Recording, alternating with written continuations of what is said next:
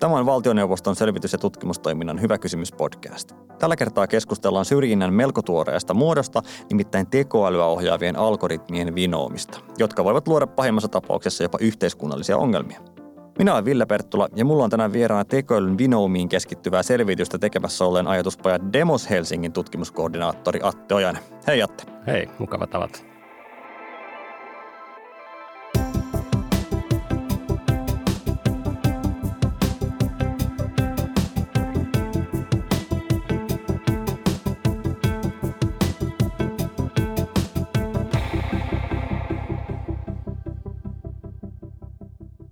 Viime vuosina on saatu lukea mediasta tekoälyn tekemistä ratkaisuista, joita voidaan pitää vinoutuneina tai paremminkin puolueellisina. Kun tutkijat laittoivat tekoälyohjelman valikoimaan rikollisia ihmisten kasvokuvien perusteella, tekoäly valikoi rikollisiksi enemmän tummaihoisia miehiä kuin valkoihoisia miehiä. Tällaisia samankaltaisia tekoälyn toimintaan liittyviä puolueellisuusvinoumia on löytynyt esimerkiksi rekrytointiohjelmista ja myös luotonantopuolelta, jossa on automaattista päätöksentekoa. Mutta Atte, lähdetään liikkeelle perusteista. Miten tekoälyyn syntyy vinouma? Joo, eli siinä voi ehkä tunnistaa ainakin neljä tällaista niin kuin eri kohtaa, eli tavallaan ylipäätään se järjestelmän kehittäminen ja sen perusteet. Siinä voi olla huonosti määritelty tavoitteita sille järjestelmälle ja sen toiminnalle, varsinkin jos sinne kuultu asianomaisia ihmisiä tässä suunnittelussa. Sitten toisekseen on tämä ehkä niin kuin tunnetuin syy, eli datavinoumat – ja ne on sitten niinku puutteita tai virheitä siinä algoritmin opetusdatassa, sen edustavuudessa tai huonoissa nimikkeissä. Sitten kolmanneksi itse algoritmi ja, sen, ja se malli, sen määrittäminen, testaaminen, jälkiprosessointi voi johtaa vinoomiin. Siellä on, voi olla huonosti valittuja ennustemuuttuja, reilusmetrikoita ja vertailuluokkia. Ja sitten viimeiseksi käytännönläheisemmällä tasolla se itse järjestelmän käyttöönotto suunnittelematomassa ympäristössä tai väestössä voidaan käyttää virheellisesti, ei ylläpidetä hyvin – ja se voi olla lisäksi läpinäkymätön on kaikki tavallaan riski, riskitekijöitä sille syrjinnälle ja varsinkin tämä läpinäkymättömyys on, on keskeinen lisähaaste. Eli ensi on vinouma ja se vinouma on niin kuin aineistossa, josta tämä algoritmi tai ohjelma on tehty ja se saattaa johtaa syrjintään. Ensi on vinouma ja sitten saattaa tapahtua syrjintää. Joo, kyllä nimenomaan, että, että syrjintä on vähän niin kuin alakäsite sitten tälle vinoomille, että kaikki vinoomat ei välttämättä ole syrjiviä.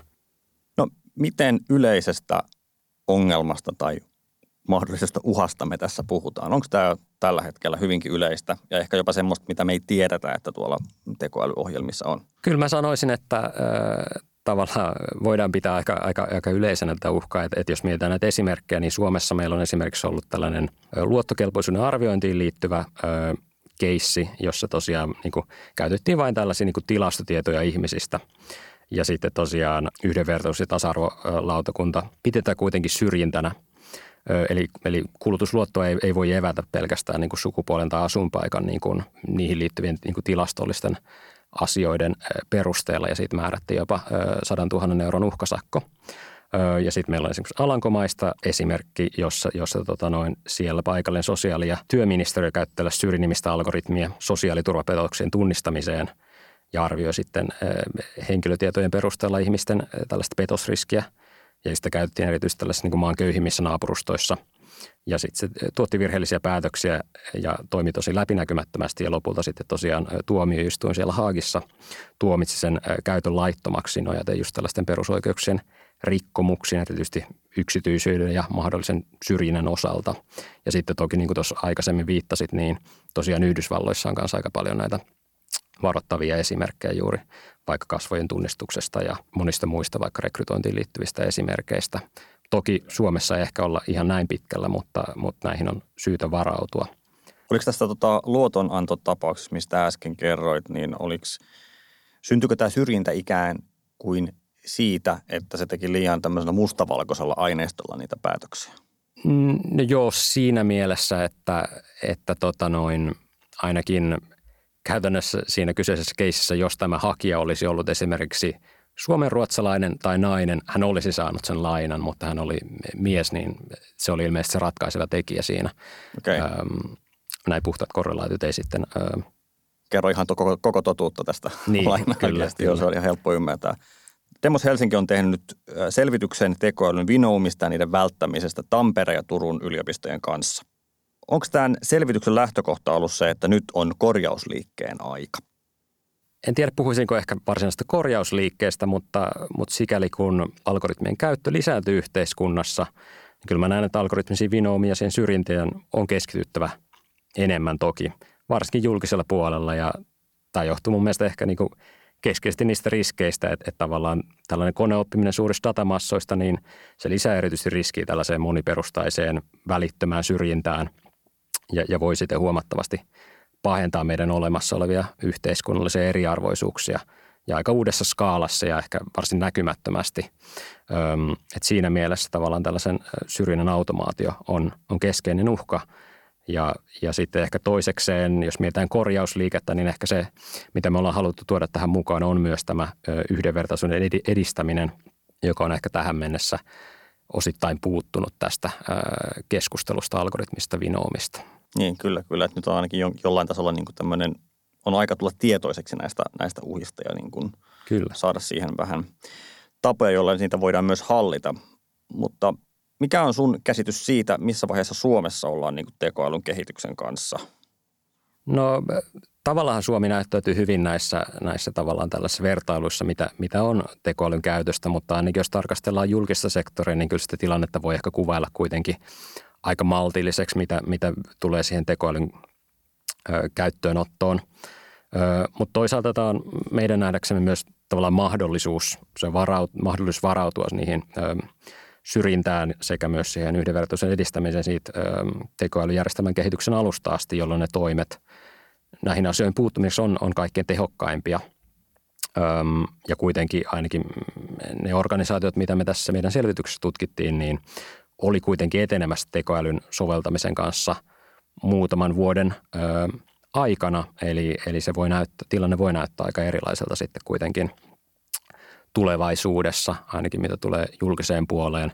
Yksityisellä sektorilla ne, ne tosiaan ähm, järjestelmät ja organisaatiot, mitä tutkittiin, niin oli ehkä vähän silleen, mm, toimivat vähän kapeammalla alueella ja kohdistuvat ehkä ähm, ei niin yhteiskunnallisesti merkityksellisiin asioihin, mutta, mutta sielläkin on toki riskejä. Kyllä, juuri näitä aloja, mitkä tässä on tullut jo mainittuakin. Mutta te tutkijat ehdotatte tässä selvityksessä, että tietoisuutta tekoälyyn liittyvistä syrjintäriskeistä pitäisi lisätä. Yleisesti, mikä on sun käsitys siitä, että miten hyvin näitä riskejä nyt jo tunnetaan? Tavallaan niitä tunnetaan ehkä aika hyvin yleisellä tasolla, että tämä ei ole sinällään ihan, ihan uusi debaatti. Että se ilmiö on sinällään tunnistettu yhteiskunnassa ja myös näissä esimerkiksi tota noin, organisaatioissa, joita me haasteltiin, niin sielläkin oltiin tavallaan tietoisia asiasta, mutta sitten ne konkreettiset toimenpiteet ja käytännöt vielä puuttui. Ja ehkä tätä jossain mielessä voi myös peilata niin kuin yhdenvertaisuuteen ylipäätään, että sehän on myös niin kuin aika laajalti tunnistettu yhteiskunnallinen ongelma, mutta sitten ne konkreettiset toimenpiteet on vaikeampia ja meidän on ehkä vaikea asettaa itseämme sitten vaikka vähemmistöjen saappaisiin äm, ja edistää sitä yhdenvertaisuutta käytännössä.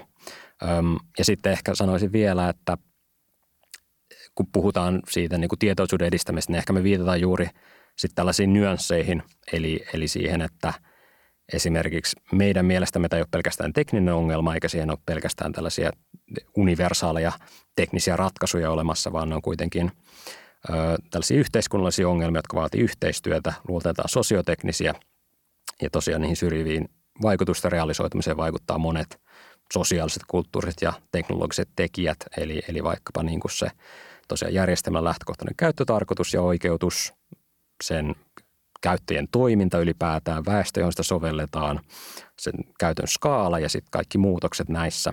Eli tosiaan syrjivät vinomat sitten syntyy useimmiten se tekoälyjärjestelmän arvoketjussa erilaisten vinomien yhteisvaikutuksesta, mm, eli teknologia sinällä on niin neutraalia koskaan. Mutta tässä selvityksessä kerrotaan, että julkinen puoli on vasta niin kuin pilottivaiheessa, mitä tulee näihin tekoälyjärjestelmiin, niin onko tämä niin kuin, tuotteko tässä niin kuin myös tykö sen, että tämä on vasta niin, kuin niin uusi juttu, että nämä senkin takia saattaa olla julkiselle puolelle niin kuin riskejä, jotka tiedetään, mutta joihin ei ole vielä niin kuin pystytty reagoimaan?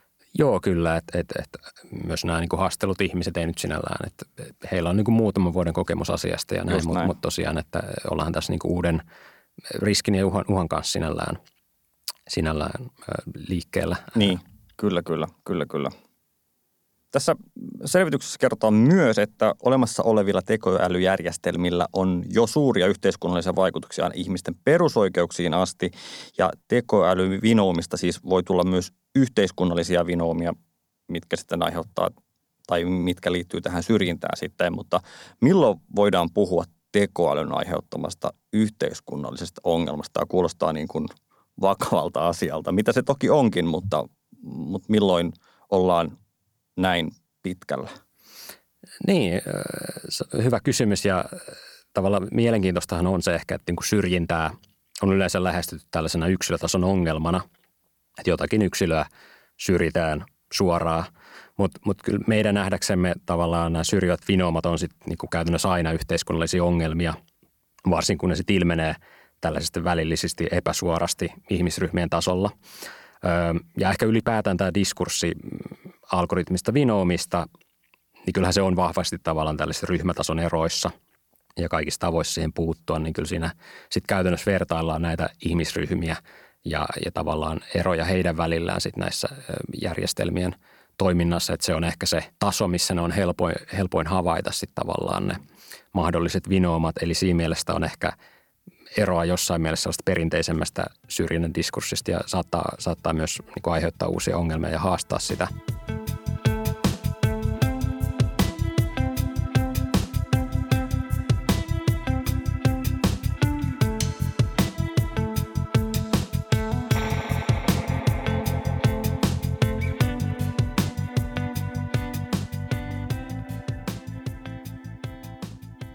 mennään lainsäädäntöön. Meillä on Suomessa yhdenvertaisuuslaki, joka on aika keskeisessä osassa tässäkin selvityksessä, mutta miten hyvin tämä laki ottaa huomioon tämmöiset tekoälyohjelmien vinoumat? Niin, me ehkä lähestyttiin tätä vähän toisinpäin, eli tavallaan miten hyvin tekoälyn kehityksessä käytössä huomioidaan yhdenvertaisuuslaki, jonka tavoite on sitten edistää yhdenvertaisuutta ja ehkäistä syrjintää ja, ja tehostaa sen syrjinnän kohteeksi joutuneiden oikeusturvaa. Tietenkään siinä laissa ei niin kuin eksplisiittisesti viitata tekoälyyn, mutta ehkä eh, tekoälyn perspektiivissä on hyvä, että siinä Suomen yhdenvertaisuuslaissa kuitenkin tota noin, siinä on se edistämisvelvoite viranomaisilla, koulutuksen järjestäjillä ja työnantajilla, ja tämä on niin sovellettavissa myös tekoälyyn. Ja, ja toisekseen Suomessa tämä yhdenvertaisuuslain kiellettyjen syrjintäperusteiden lista on käytännössä avoin, eli siellä mainitaan just nämä niin kuin – ikä ja tausta ja muu, mutta myös muut niihin verrattavissa olevat asiat. Eli tämä tavallaan mahdollistaa suhteellisen laajat toimenpiteet sen ylipäätään syrjinnän havaitsemiseksi ja, mm. ja sitten sen yhdenvertaisuuden edistämiseksi, mikä on sitten ehkä tekoälyn kohdalla erityisen tärkeää, mm. sikäli kun syrjintä voi olla aika epäsuora usein. No yksi teidän selvityksen havainnoista oli se, että syrjimättömyyden minimoimiseen ei ole vakiintunut selkeää viranomaisyhteistyön mallia – esimerkiksi tietosuojavaltuutetun kohdalla. Tähän kuulostaa aika vakavalta. Mitä, mitä sä oot itse siitä mieltä? No näin voisi sanoa, joo. Ö, mutta toisaalta, niin kuin ollaan puhuttu, on tämä melko uusi aihe. Mm, että et se on ehkä luontevaa ja, ja se lainsäädäntö vielä kehittyy. Mutta toisaalta myös esimerkiksi tämä niin kuin tietosuoja, tietosuojavaltuutetun rooli esimerkki, niin sehän on ihan positiivinen siinä mielessä, että tätä mukailemalla me sitten voitaisiin saada ehkä parempaa yhteistyötä tekoälyn kehittäjien julkisen vallan välillä, mitä tulee, mitä tulee näihin yhdenvertaisuuskysymyksiin. Mm. Että se on ehkä yksi, yksi tällainen äm, tie, mitä me maalaillaan tässä. Kyllä, kyllä, kyllä.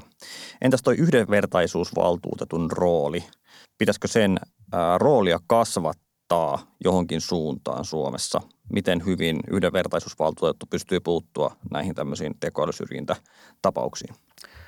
No joo, kyllä me, kyllä me ehdotetaan raportissa, että, että sitä ähm, resursseja, ähm, resursseja ja kykyä keskittyä näihin algoritmisen syrjinnän ongelmiin oli, olisi syytä kasvattaa yhden, yhdenvertaisuusvaltuuteen kohdalla, että, että se on siellä huomioitu, mutta, mutta hirveästi resursseja tähän ei ole. Onko tämä siis resurssikysymys vai niin kuin valtuuskysymys? No kyllä mä sanoisin, että se on ensisijaisesti resurssikysymys. Öm, mutta toki mä näen, että siinä on myös jotakin niin kuin valtuus, valtuuskysymyksiä, eli esimerkiksi voitaisiin nähdä, että yhdenvertaisuusvaltuutulla voisi olla niin kuin laajempi kyky toteuttaa jotain niin kuin auditointeja näihin järjestelmiin ajoittain, valtuus pyytää tietoja, heille voitaisiin toimittaa jotain dokumentaatiota näistä järjestelmistä. Ja, ja, Mutta mut sitten sanoisin myös, että tavallaan tällaisen suoran valvonnan sijasta niin ehkä näen, ehkä näen tilaa myös sellaiselle yleiselle tietoisuuden lisäämiselle näistä riskeistä koulutukseen siitä ja muuhun avustamiseen, että tavallaan eihän kukaan yksityinenkään tekoälykehittäjä sitten niin tietoin tahdon kehitä syrjivää tekoälyjärjestelmää. Niin. siinä mielessä tällainen sparraus Varmaan juurikin näin. Varmaan juurikin näin. Miten tietosuojavaltuutettu sitten istuu tähän palettiin? Eikö näistä osa voisi mennä tämänkin viranomaisen tontille? Joo, siinä on, siinä on kyllä ehdottomasti jonkin verran tällaista päällekkäisyyttä, Öm, mutta toki tietosuojavaltuutetun kohdalla ne kysymykset keskittyy ensisijaisesti siihen henkilötietoihin ja, ja niiden käyttöön. Öm, mutta kyllä me esimerkiksi tässä hankkeessa kehitty arviointikehikko, niin nähdään se juuri tällaisena asiana, joka, joka voi ö, täydentää myös sellaista ö, vaikutusarviointia, mitä, mitä suoritetaan myös, myös tota noin, tietosuojan kohdalla. Eli näissä on kyllä yhteneväisyyksiä.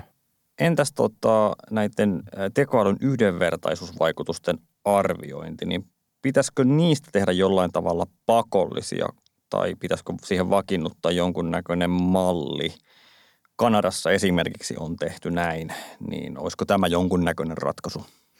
Joo, kyllä, kyllä tämä on jotain, mitä me ehdotetaan siellä raportissa ja oikeastaan tulkinnasta riippuen en oikeastaan näe, että se on edes niin kuin, miten kovin radikaali ehdotus, että tavallaan se, tämän voi nähdä jo asiana, jota yhdenvertaislaki jossain mielessä niin kuin vaatii, jos sitä sovelletaan, niin, sovelletaan kunnolla – ja ehkä myös yksityisen puolen ratkussa voisi olla jotain tarvetta tällaiselle. Mutta tosiaan niin kuin sanoit, niin Kanadassahan on tosiaan tällainen automaattisen päätöksenteon direktiivi ja sen, sen alla kehitetty tällainen algoritmisen vaikutusten arvioinnin työkalu, jota sitten Kanadan keskushallinnon virastojen on käytävä läpi ja täytettävä ja toimitettava eteenpäin silloin, kun he ottavat käyttöön tällaisen automaattisen päätöksenteon järjestelmän. Mm.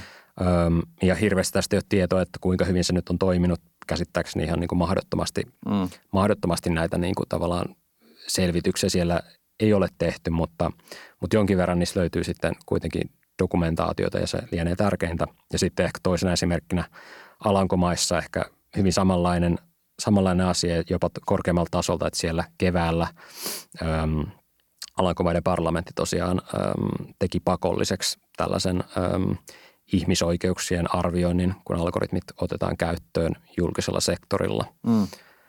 eli nämä on ehkä tällaisia ihan hyviä esimerkkejä. Ja oliko näissäkin lähtökohtana niin kuin syrji, syrjinnän estäminen? Joo, kyllä. Joo. Joskin toki ehkä sanottaisiko, että ainakin, ainakin Kanadan kohdalla se oli vähän niin kuin, ähm, laajempi, että siellä oli myös tällaisen yksityisyyteen ja kyllä. läpinäkyvyyteen liittyviä niin. asioita. Niin. Kyllä, kyllä siitä kun tarjosit noin hyvä aasinsilla, niin mennään suoraan tähän päätöksenteon läpinäkyvyyteen. Ja sehän on iso ongelma, mitä tulee näihin tekoälyjärjestelmiin ja automaattiseen päätöksentekoon. Eli kyse on siis siitä, että ihminen, joka on päätöksen kohteena, niin ei välttämättä tiedä, miten päätös on syntynyt. Ja tota, Mm, tällainenhan voi olla aika ongelmallista. Esimerkiksi jos hakee luottoa ja saa vaan hylkäävän päätöksen, että et saa luottoa, niin saattaisi olla aika tärkeää, että kansalainen tietäisi, että minkä takia tätä luottoa ei ole saatu. Mutta mitä näin tutkijana ajattelet tästä asiasta? Miten tätä päätöksentekoa voitaisiin läpivalaista? Joo, tämä on toki, toki keskeinen haaste juuri, juuri sen kannalta, että, että sitten tämä – päätöksen kohde ei, ei välttämättä, tai ihminen ei pääse sitten oikeuksinsa ne ei toteudu ja on vaikea valvoa, haastaa ja korjata näitä tehtyjä päätöksiä sitten, jos ne on läpinäkymättömiä. Mutta tosiaan tähän on, on olemassa eri menetelmiä, eli tällaisia niin vaikka teknisiä selitysmenetelmiä, joilla voidaan tavallaan yrittää sitten vastata näihin haasteisiin tuottamalla selityksiä sitten järjestelmän toiminnasta ja niistä taustalla olevista syistä niille tuloksille, mutta niiden käytössä on kuitenkin erilaisia haasteita ja sitten tällainen niin kuin mallin yksinkertaistaminen voi myös heikentää sen niin kuin osumatarkkuutta ja altistaa sen myös väärinkäytölle, että se ei ole mitenkään yksinkertaista. Ja sitten toki tätä läpinäkyvyyttä voidaan edistää myös niin kuin muilla ei-teknisillä toimilla, niin kuin sen mallin avoimella auditoinnilla, niin kuin vaikka kansalaisyhteiskunnan tai viranomaisten taholta, sitten dokumentaatiolla siitä toiminnasta, eri rekistereillä ja sitten design-ratkaisuilla, josta siis päästään siihen, että oikeastaan ehkä se läpinäkyvyys ei ole se niin kuin välttämättä kaikkein keskeisin sana, vaan ehkä ymmärrettävyys ja selitettävyys mm. ihmisille, jotka on päätöksenteon kohteina. Kyllä. Eli, eli tota noin, esimerkiksi me tässä Meidän arviointikehikossa niin kuin puhutaan tai kysytään, että ilmoitetaanko henkilöille, joihin tekoälyjärjestelmällä vaikuttaa sen käytöstä, päätöksentekoprosessista ja niiden perusteista läpinäkyvästi sekä saavutettavasti. Mm. Ovatko järjestelmän toiminta sekä päätökset selitettävissä ja ymmärrettäviä asianomaisille. Eli toisin sanoen tällainen tosi tyhjentävä ja monimutkainen – tällainen looginen selitys siitä algoritmin toiminnasta ei välttämättä ole aina tarkoituksenmukainen tapa informoida sitten mm. niin kuin ihmisiä kuitenkaan. Mutta se, että nimenomaan päätös on, on ymmärrettävissä ja syyt, mitkä johtaa päätökseen, niin ne Kyllä, ja ylipäätään ehkä, että se, niin kuin, tässä ollaan päätöksenteon kohteena, niin, sekä, sekä ei ole aina edes niin kuin selvä, selvää. Niin. Miten sä suhtaudut siihen, että julkisen puolen organisaatiot, jotka tekee isoja perusoikeuksiin liittyviä päätöksiä, näin ihmisen kohdalla, niin että nämä ostaa valmiiksi kehitettyjä tekoälyjärjestelmiä, joihin ei välttämättä pysty täysin vaikuttaa siihen, miten se toimii. Eli järjestelmät ostaa ulkopuolelta, mikä on tässä maailmanajassa täysin niin kuin realismia. Näinhän se tapahtuu. Mutta liittyykö tähän jonkunnäköistä riskiä, että ei päästä sitten käsiksi välttämättä näihin mahdollisiin vinoumiin siinä määrin kuin pitäisi päästä? Joo, kyllä mun mielestä ehdottomasti liittyy ja niin kuin sanoit, niin realismia toki lienee, lienee että, että, että käytetään ainakin osittain valmiiksi järjestelmiä sellaisia hankitaan, mutta varsinkin kun puhutaan yhdenvertaisuudesta, niin kyllä se nähdäkseni kyllä. vaatii, vaatii sellaista järjestelmän taidorointia ja, ja käyttökohtaista harkintaa, sen soveltamista ja, ja tosiaan, mutta se ehkä se riippuu myös käyttökohteesta, eli jos kyse on vaikka jostakin – en tiedä, sanotaan vaikka sormenjälkeen analysoinnista, mm. niin se ei ehkä ole ihan niin, niin riskialtista kuin sitten vaikka joku kasvojen tunnistusjärjestelmä kyllä. tai vastaavaa, kyllä, öö, kyllä. varsinkin jos se on reaaliaikaista, mikä oikeastaan ei, ei pitäisi EU-lainsäädännön nojalla pitäisi olla mahdollista, mutta, tota noin, mutta tässä on joka tapauksessa tässä on niin kuin eroja tavallaan siinä, että öm, kuinka vakavista uhkista puhutaan. Mutta tosiaan kyllä se on haaste ehdottomasti yhdenvertaisuudelle ja me on se tässä arviointikehikossakin mm. yritetty huomioida sinällään tämä niin kuin yhteistyö yksityisen kehittäjäpuolen sekä julkisen puolen välillä. Kyllä. Että ainakin se ö, kommunikaatio heidän kesken ö, on tärkeää ja, ja julkinenkin puoli, vaikka he hankkisivat tällaisia vähän valmiimpia sovelluksia, niin kyllä me nähdään, että tässä niin kuin tällaisia juuri niin kuin meidän tässä kehikossa identifioimia asioita voidaan silti käyttää vähän niin kuin jonkinlaisena ehtoina tässä hankinnassa tai, mm. tai jotenkin ohjaamassa sitä. Ja kuten sanottu, niin tuskinpä sinne kukaan niin kuin tahallaan näitä vinoumia jättää. Että ehkä ne on enemmän kyse kuitenkin asioista, että ei välttämättä ole osattu ajatella. Ja tietysti se on myös toimittajan etu sitten, että se ohjelma toimii niin kuin pitää. Kyllä. Mutta mikä on sun näkemys siitä, miten erilaiset ryhmät, vaikka niin kuin vähemmistöt, joihin tämmöinen syrjintä saattaa kohdistua, niin tuota, miten tällaiset ihmiset saataisiin mukaan tähän kehitykseen ja olisiko se ylipäätään ratkaisu näihin vinoumiin, että, että tämmöiset erilaiset ryhmät olisi mukana? Näkisin ehdottomasti tärkeänä tämän, että, että sanottaisiko, että tällaista algoritmista reilut saataisiin demokratisoitua ja monipuolistettua sitä keskustelua ja arvoja, joita tähän liittyy. Että varsinkin yksityisellä puolella saattaa olla aika, aika yksipuolista. Mm. Ja tosiaan, ja tämä johtuu siitä, että varsinkin nämä syrjivät vinomat ö, syntyvät sitten niin monien tahojen yhteisvaikutuksesta, että siinä olisi hyvä, hyvä saada ö, monia ääniä kuuluviin, että me ylipäätään huomataan nämä mahdolliset, mahdolliset riskit ja vaikutukset, mitä siellä on taustalla. Eli tästä mielestä tällainen niin kuin keittäjän moninaisuus ja, ja koulutus on tärkeää, mutta mitä tulee tähän osallistumiseen, niin ehkä katson sitä tavallaan tällaisen niin kuin – ehkä tikapuiden kautta tavallaan, että me voidaan nähdä siellä pohjalla tällaisia niin kuin kuulemisia, kyselyitä ja muita. Sitten siellä voi olla ehkä tällaista niin kuin yhteiskehittämistä, co-design, hackathon tyylistä toimintaa ja sitten ehkä, ehkä myös sitten tällaista niin kuin kansalaisraateja, de, deliberatiivista puntarointia, tavallaan tällaisia mm. demokratia-innovaatioita, joissa sitten todella kansalaiset pääsee ääneen – ja nämä on sitten tosiaan niin kuin varmaan kaikkein tehokkaimpia siellä kehityksen alussa, kun määritellään niitä järjestelmän tavoitteita ja reiluutta öö, ja keskitytään sitten niihin paikallisiin yhteisöihin, joissa järjestelmä ehkä mahdollisesti eniten vaikuttaa. Mm. Öö, Mutta toki näen, että sit tässä voisi olla paljon tilaa myös niin kuin kansalaisjärjestöille ja muille tässä niin kuin järjestelmien auditoinnissa ja niiden toiminnan seuraamisessa. Kyllä. Ja, ja ehkä ylipäätään niin kuin tavallaan tämä on kuitenkin laaja yhteiskunnallinen ongelma ja, ja keskustelun paikka – Eli, eli ylipäätään tällainen niin mm. keskustelu siitä, että missä mielessä me halutaan automaattisen päätöksenteon ja profiloinnin ja muun lisääntyvän yhteiskunnassa ja milloin se on hyväksyttävä, niin on, on ehkä tällainen niin laajemman keskustelun paikka.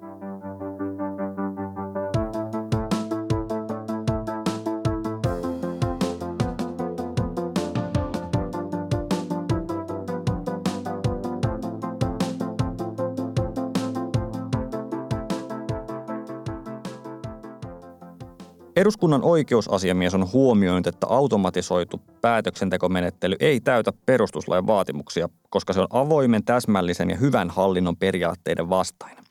Mutta sitten taas Kelan, verohallinnon ja maahanmuuttoviraston mukaan automaatio välttämätöntä nykyaikana, koska sillä säästetään rekrytoineissa. Ja tämä on varmasti just näin. Tämän takiahan näitä isoja järjestelmiä hommataan – mutta jatkossa tämän saman huolen oikeusasiamiehen kanssa ja osuuko hän naulan kantaan tässä? No kyllä mä jaan ja mielestäni se on ihan hyvä linjaus ja oikeastaan nythän on syksyllä tulossa äm, tämä yleislainsäädäntö automaattisesta päätöksenteosta eduskuntaan ja käsittääkseni siellä on, on juuri vähän niin kuin rajattu näin, että tavallaan tällaiset niin kuin kehittyneet tekoälyjärjestelmät on sitten tavallaan, tavallaan rajattu, rajattu poista, että niitä, niitä ei sitten voitaisiin automaattisen päätöksen kohdalla niin kuin hyödyntää samalla lailla, että siihen vaadittaisiin kuitenkin, kuitenkin tavallaan ihmis, ihmisvalvontaa.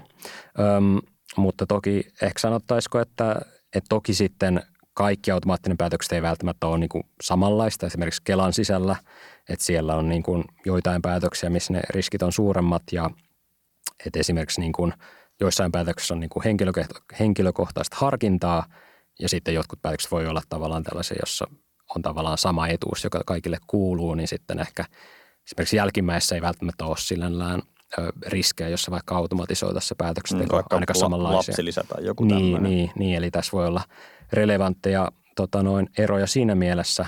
Yleisestihän niin kuin tehdään tällainen erottelu niin kuin automaattisen päätöksenteon välille, jos se tekoälyjärjestelmä öö, niin kuin toimii käytännössä niin kuin päätöksenteon niin kuin päätepisteenä mm. ja sitten algoritmiavusteinen päätöksenteko, jossa teko, tekoälyjärjestelmä niin kuin toimii tukena sille, mm. sille päätökselle. Eli siinä on niin kuin ihminen, ihminen vielä, vielä tota noin sitten mukana ja tosiaan se ehkä rajaveto näiden välillä voi olla jotain myös, myös vaikeaa, mm. että missä mielessä sitten vaikuttaa siihen lopulliseen päätökseen.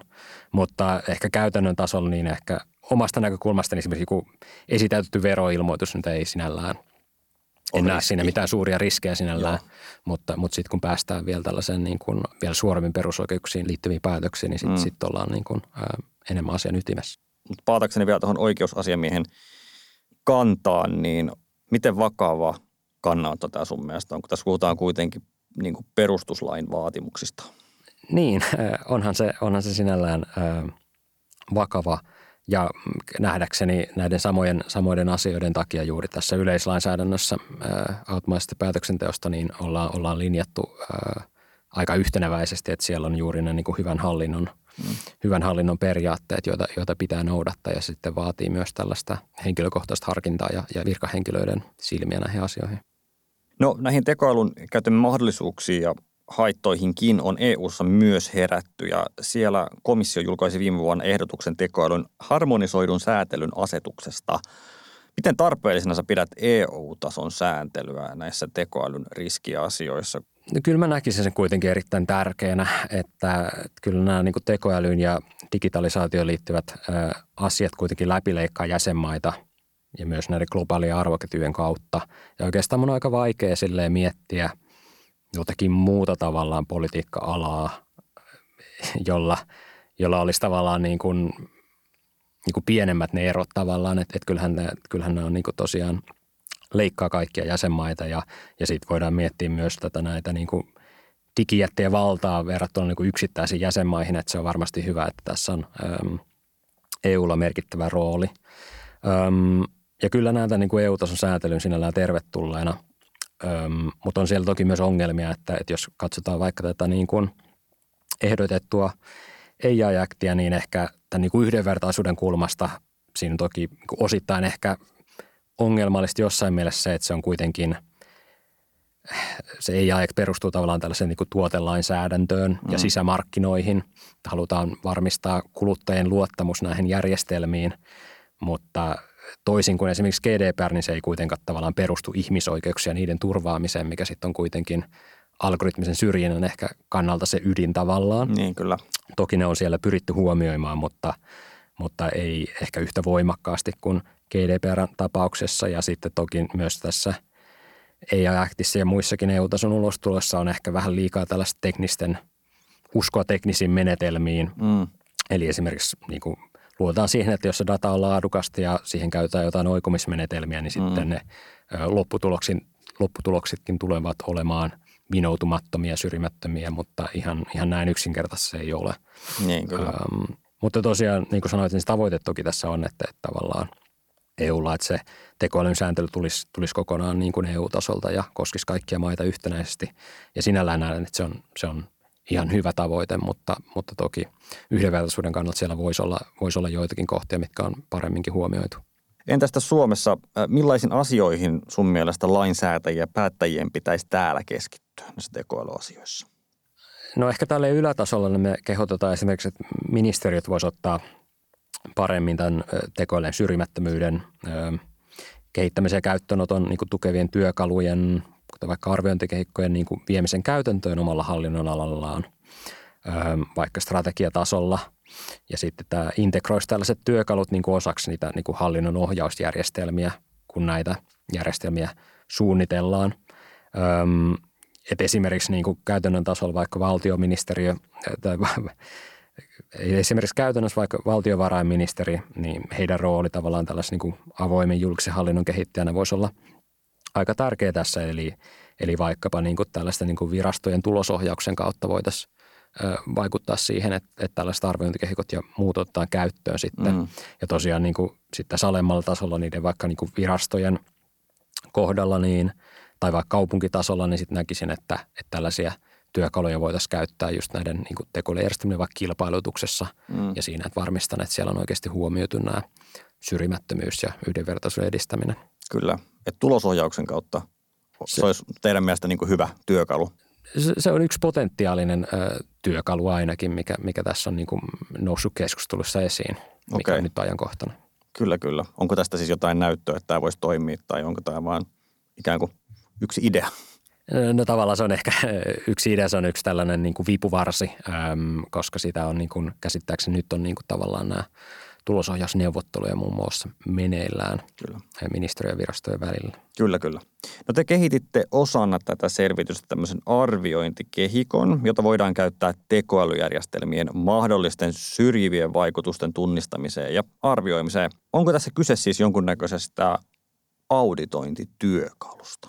No näin voisi myös kuvailla, joskin ehkä me ollaan tämä arviointikehikko nähty enemmän sellaisena työkaluna, jota on niin tarkoitus käyttää ennakoivasti näitä järjestelmiä hankittaessa, kehitettäessä ja käyttöä suunniteltaessa, että ei ehkä ideaalisesti sinällään jälkikäteen, mutta sekin on toki mahdollista.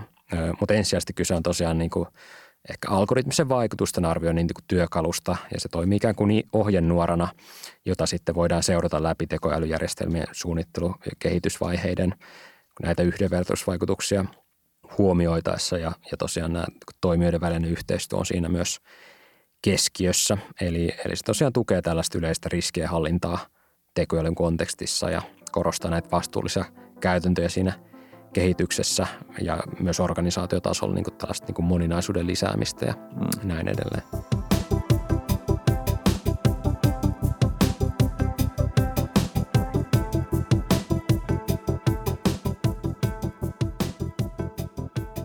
Seuraavaksi on hyvän kysymyksen aika. Tällä kertaa studio ulkopuolelta kysymyksen esittää europarlamentin jäsen Mia-Petra Kumpulanatri, joka on toiminut tekoälyä käsittelevän erityisvaliokunnan varapuheenjohtajana. Hei, minun nimeni on Mia-Petra Kumpula-Natri, olen Euroopan parlamentin jäsen, joka saa myös uuteen tekoälylainsäädäntöön osallistua.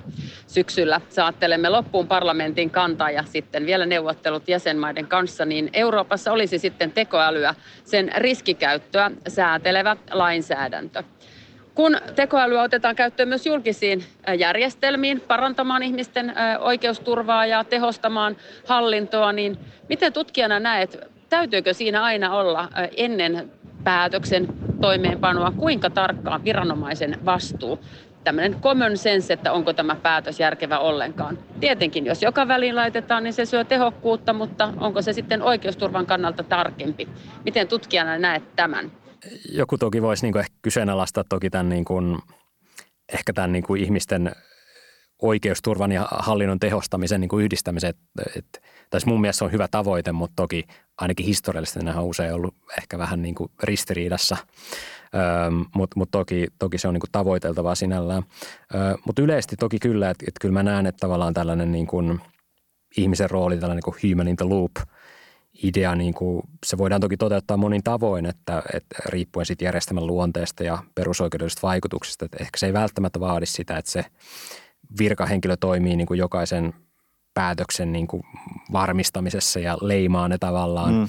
Että ehkä, ehkä se sitten liittyy just tällaiseen niin kuin pääsyyn niin kuin auditoimaan niitä ja tarkistamaan niitä päätöksiä, jotain tällaisia järjestelmiä, jotka mahdollisesti niin kuin flagaa sieltä jotain niin kuin kyseenalaisia, kyseenalaisia tota noin, ö, asioita, eli erinäisiä indikaattoreita, jotka huomauttaa näistä ongelmista sekä sitten selkeitä niin kuin oikeussuojamekanismeja – näitä vääriä päätöksiä kohtaan ja niihin puuttumiseksi myös, myös kansalaisten suuntaan. Mm. Mutta ehkä tämä korostaa just tällaista, tavallaan tällaisten niin kuin selkeiden sta- standardien luomista myös auditoimiseen ja, ja, ja näiden järjestelmien seurantaan.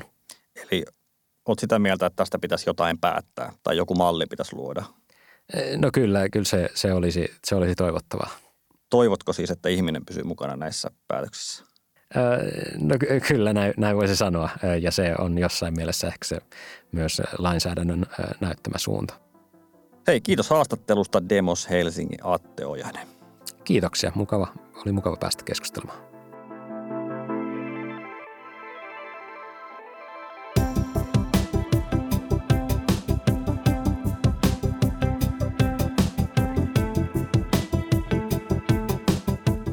Tämä oli Hyvä kysymys podcast, joka auttaa päättäjiä tekemään parempia ratkaisuja. Kiitos, että kuuntelit.